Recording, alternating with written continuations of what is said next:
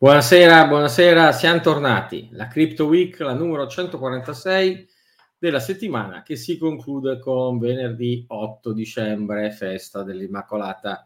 E questa settimana ovviamente è stata dominata completamente, direi, dalle notizie di mercato, da questo Bitcoin che continua a salire, a salire, tanto che anche il Financial Times è costretto a titolare la inattesa, inaspettata eh, risurrezione di Bitcoin. I tori scommettono sull'adozione di Wall Street. L'articolo ovviamente racconta dell'attesa dell'ETF spot, ma racconta anche di CZ, di Binance, di Sam Beckman Fried, di El Salvador, temi che riprenderemo durante questa rassegna stampa. I volumi, eh, la risalita dei corsi come si dice, spot, quindi del prezzo, del valore di Bitcoin, che in questo momento è intorno ai 44 mila dollari, poco sotto i 44 mila dollari, ha trascinato anche significativamente il mercato dei derivati e in particolare delle opzioni. Su Deribit ci sono ben 23 miliardi di opzioni su Bitcoin e Ether, il che dice proprio della grande attenzione e interesse di questo momento di mercato un mercato a cui si affacciano ormai sempre più chiaramente anche gli istituzionali. Questa settimana andiamo a pescare la notizia da un continente di solito che copriamo poco, l'America Latina, perché c'è la banca Itaú che appunto lancia il crypto trading. Crypto trading di cosa? Beh, ovviamente di Bitcoin e di Ether, dicendo che forse più avanti magari anche qualcos'altro. Ma come fa vedere una ricerca di Bybit, i trader istituzionali fondamentalmente tradano soltanto su Bitcoin e Ether. Bitcoin è il 40, 35% dei volumi scambiati, Ether il 15%, ma se poi consideriamo che a questo 50% di Bitcoin c'è un 45% di stablecoin, gli stablecoin sono proprio perché, come sapete, le coppie più quotate sono Bitcoin, Tether e eh, Ether, Tether o Bitcoin USDT, Ether USDT, quindi alla fine se noi togliamo gli stablecoin dall'equazione, vediamo che Bitcoin e Ether cubano praticamente il 90-95% del mercato. Gli stablecoin sono oltre a Bitcoin e Ether l'altro fenomeno rilevante ed ecco che per questo si affacciano anche le banche tradizionali. Société Générale, la uh, banca francese, è la prima tra le grandi banche a lanciare uno stablecoin euro e rispetto a altre iniziative velleitarie viste in passato, questo è uno stablecoin quotato su Bitstamp e quindi una delle borse principali per quello che riguarda il trading euro denominated, denominati in euro, per cui la cosa potrebbe veramente prendere piede. Eh, lo stablecoin si chiama Euro Coin Vertible, no? Con un gioco di parole, ma insomma la notizia la leggiamo sul Financial Times, che questa settimana domina un po' le nostre notizie. Il uh, mercato degli stablecoin è un mercato ad oggi, vedete, dominato all'80% da Tether, scusate, per 80 miliardi da Tether, per 35 miliardi da USDC e il resto sono frattaglie, quindi è un mercato insomma promettente. Tether proprio questa settimana sostiene il governo di El Salvador nel loro Freedom Visa Program, cioè la possibilità di avere la cittadinanza in El Salvador a fronte di un investimento di un milione di dollari in Bitcoin o in USDT, investimento che boh, però non si capisce bene in che cosa bisognerebbe fare. Fatto sta, fatto sta ehm, che la cittadinanza di El Salvador si compra con un milione di dollari, ma solo per mille fortunati.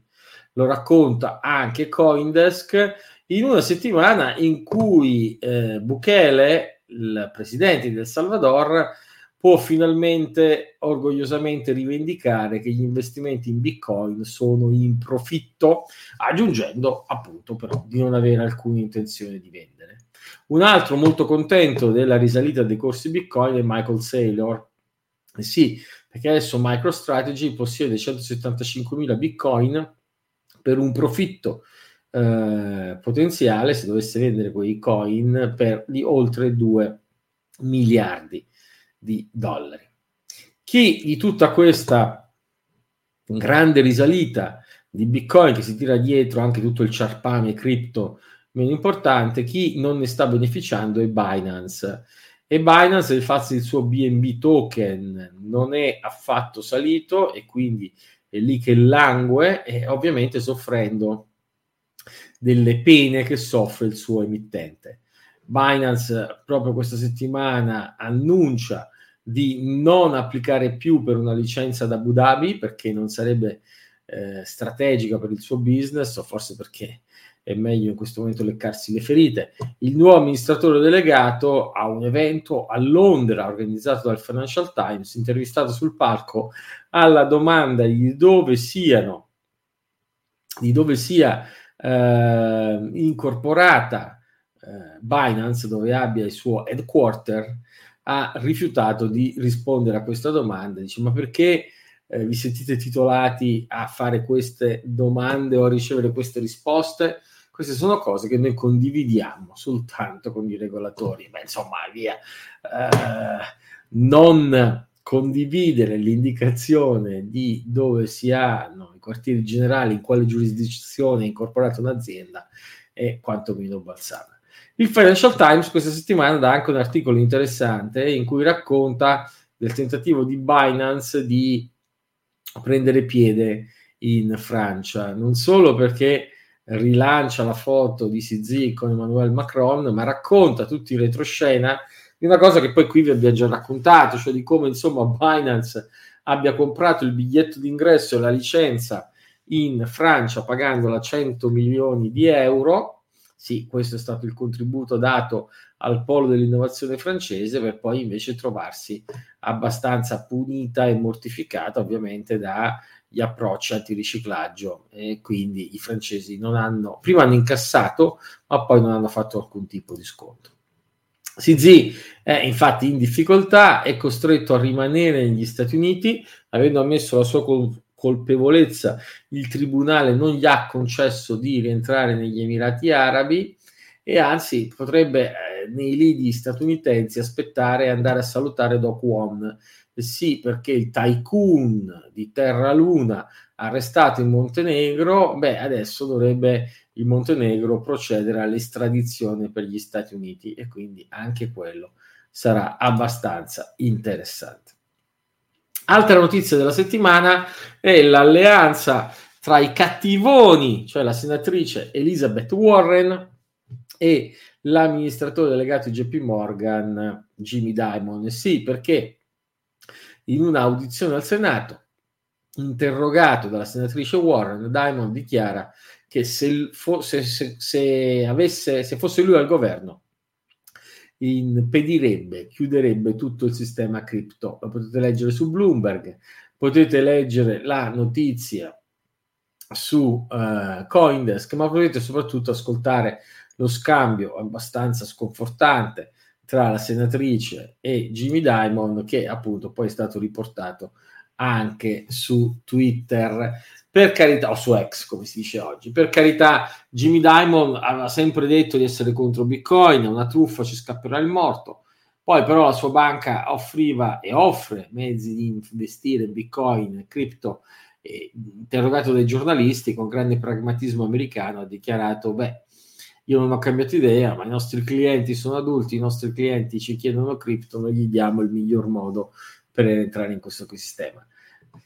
Diciamo che il pragmatismo non lo ha salvato del tutto e quindi J- Jimmy Dimon in qualche maniera coltiva ancora una vena di ostilità nel mondo cripto.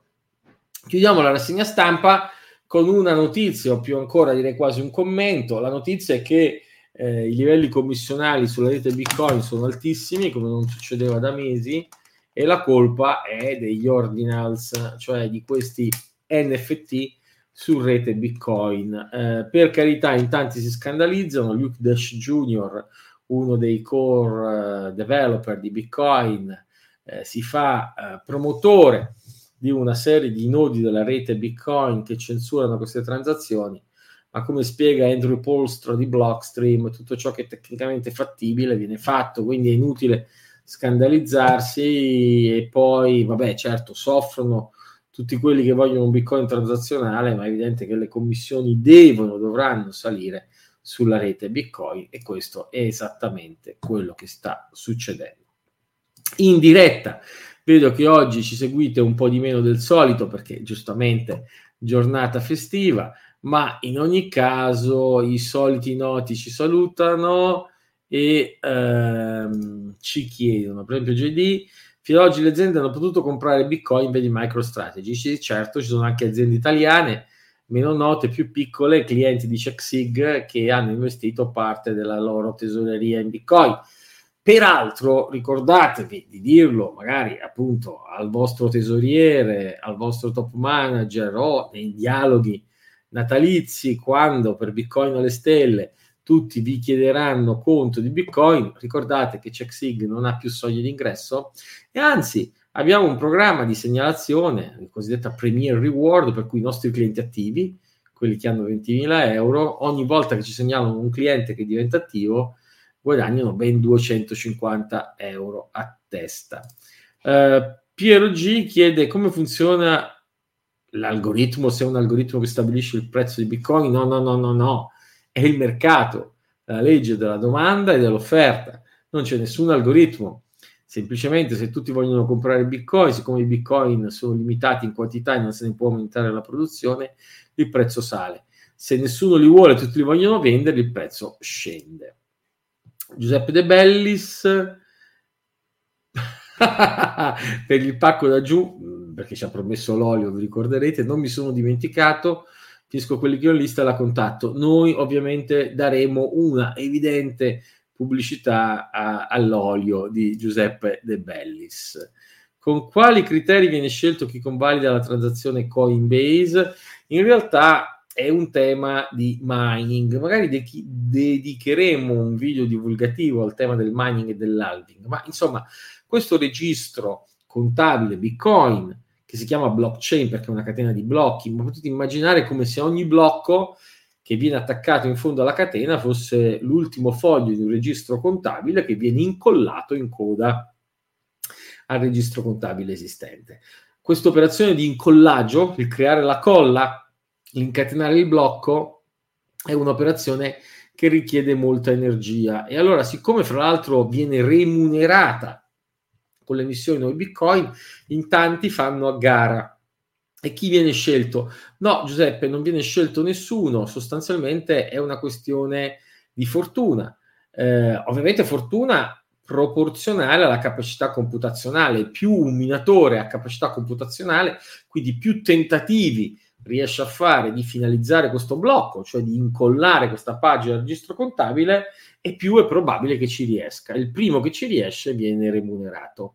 E proprio così è come se fosse una lotteria, una lotteria proporzionale alla energia mh, mm, computazionale che viene messa in campo. Eh, Luigi Cardillo dice la sede legale di Binance credo sia una bella nave da crociera, eh, senza dubbio. De Bellis, JP Morgan fa la morale a Bitcoin, proprio loro che hanno collezionato una serie di multi infinite, ma è evidente, cioè adesso incominciamo a vedere Bitcoin usato dai terroristi di Hamas, ma vengono bloccati i conti, ovviamente su quali borse erano? Su Binance, che viene censurata e condannata per il riciclaggio, quindi evidente, per la mancanza di presidi di ricicla- antiriciclaggio. Quindi evidentemente il riciclaggio incomincia a essere preoccupante su Bitcoin. Era ovvio, prima o poi doveva accadere non è ancora un fenomeno rilevante. La criminalità organizzata preferisce di gran lunga il dollaro statunitense. Intendiamoci, i terroristi hanno usato l'aviazione per abbattere grattacieli. Eh, I criminali usano internet, la telefonia cellulare per mettere a punto le loro eh, attività malversatorie. Eh, di nuovo il cartello colombiano della droga usa il dollaro statunitense per i suoi commerci internazionali non è che per questo proibiamo il dollaro statunitense o l'aviazione o la telefonia cellulare o internet. Oggetti che possono essere usati in maniera fisiologica, qualcuno li userà anche in maniera patologica. Nori dice siamo in pochi ma buoni, riferendosi ai 21 ascoltatori oggi in diretta. Sì, Nori, grazie, pochi ma buoni. Poi comunque durante il weekend recuperano sempre e eh, in qualche maniera arriviamo a questo migliaio di telespettatori di che ci segue. GD chiede ha senso investire in un ETF con la sola motivazione della facilità? E no, altrimenti eh, il sottoscritto non avrebbe fatto un'azienda che si chiama CheckSig che fa custodia di Bitcoin. Avere oro fisico è tutt'altra cosa rispetto ad avere un ETF eh, collegato all'oro fisico. Eh, però detto questo, in tanti che vogliono solo l'esposizione finanziaria o in tanti che non sanno come, che preferirebbero comprare Bitcoin ma non sanno come farlo, trovano nell'ETF un canale uh, un canale interessante. GD ci fa una critica, io volevo diventare cliente, ma con quelle commissioni prof è impossibile. Beh, parliamone di quali commissioni. CheckSig costa per i primi 100.000 euro mh, 0,94% l'anno, pagati mensilmente, quindi meno di un 1%, una roba sostanzialmente impercettibile rispetto alla volatilità di Bitcoin a fronte di eh, il rischio di imperizia tecnica superato, il rischio di aggressione fisica su, a scopo di furto superato, il, passaggio, il problema del passaggio generazionale superato, perché quando verremo a mancare i nostri cari erediteranno il dossier titoli di CheckSig come un qualunque altro conto. Stare in regola con il fisco? Sì, perché fra l'altro mi fa piacere annunciarvi in anteprima che dall'anno prossimo CheckSig sarà sostituto d'imposta e quindi per tutto quello che riguarderà il 2024, cioè dichiarazione 2025, non ci sarà più nulla da inserire in azienda, in, scusate, in dichiarazione dei redditi. Inoltre, eh, i clienti di CheckSig hanno accesso a tutta la formazione gratuita e anche agli eventi che noi e i nostri partner organizziamo. L'anno scorso abbiamo distribuito ognuno biglietti e biglietti d'ingresso per oltre 3.000 euro. Insomma, eh, vabbè non ce la farà scalare, mia opinione. JD mi scriva qual è la commissione che lei vuole e vediamo.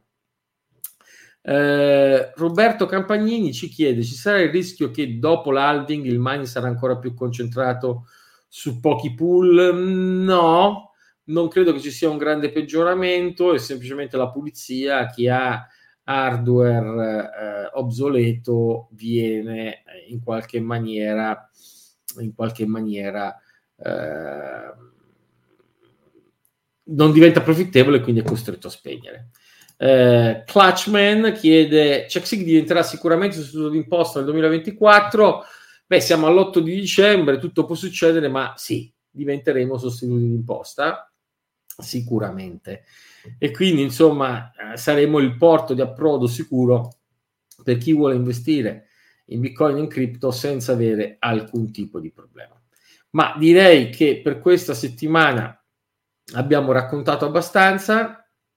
Mi raccomando, ricordatevi nei pranzi natalizi, nelle feste, che se qualcuno vi chiede come fare a comprare Bitcoin, CheckSig è il modo più semplice e sicuro. Eh, dite che seguite la Crypto Week, qualche sconticino spunta fuori. In ogni caso, per questa settimana è tutto, non mi resta che augurarvi un buon weekend e soprattutto un buon Bitcoin a tutti.